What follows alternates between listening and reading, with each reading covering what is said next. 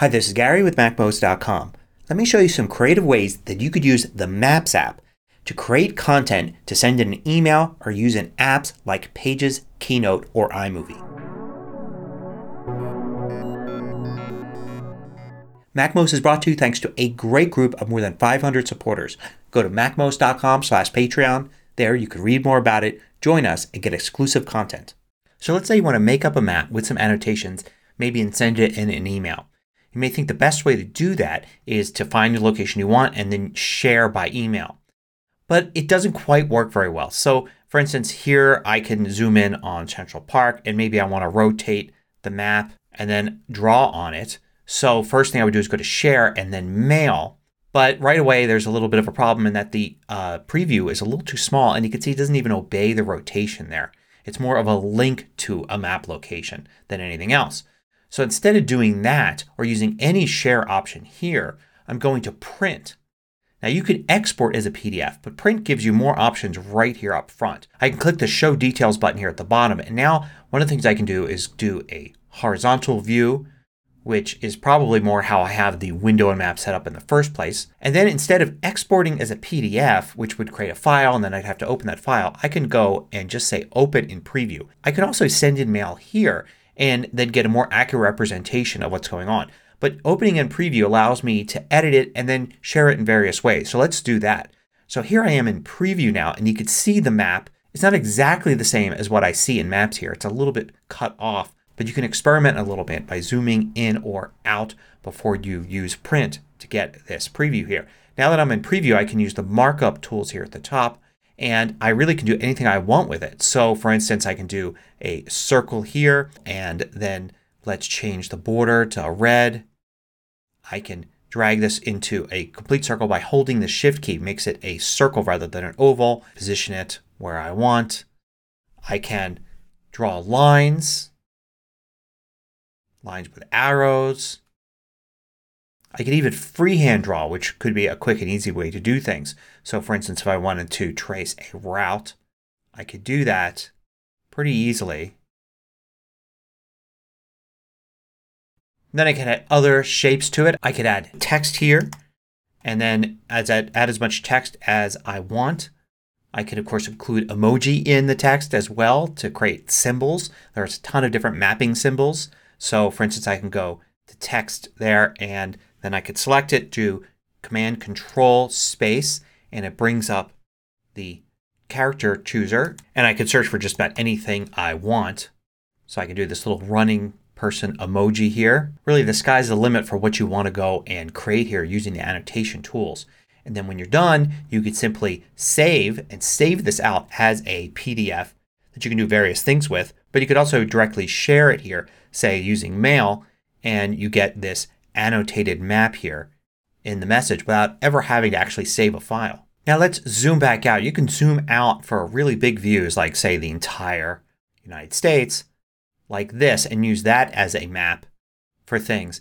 And you can use these maps in all sorts of different places. Matter of fact, it could be as easy as copy and paste. So say you wanted a map of the 48 continental United States and you wanted to use it in pages. So you can run pages, create a new document, and if I go into Maps here and all I do is copy, Command C or Edit Copy, then I'll switch over to Pages and Command V to paste. It's actually going to paste the exact map I'm looking at here as a graphic. So I can quickly get clip art for pages and if I'm writing about various different locations I could be changing the map location all the time. Quick copy and paste and now I've got a map in here.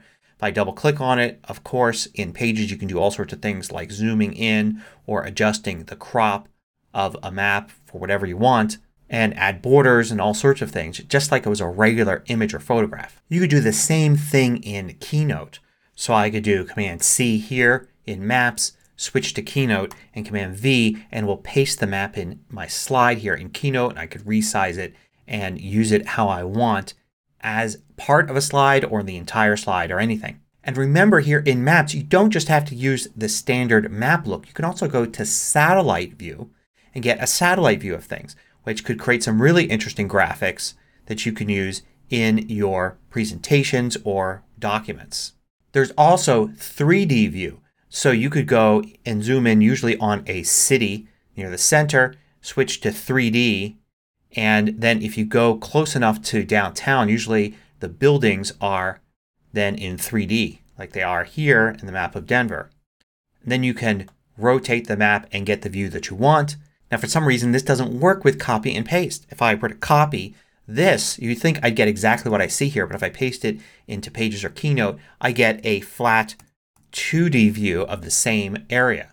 But I can go and print and then open in Preview and it creates 3D view there.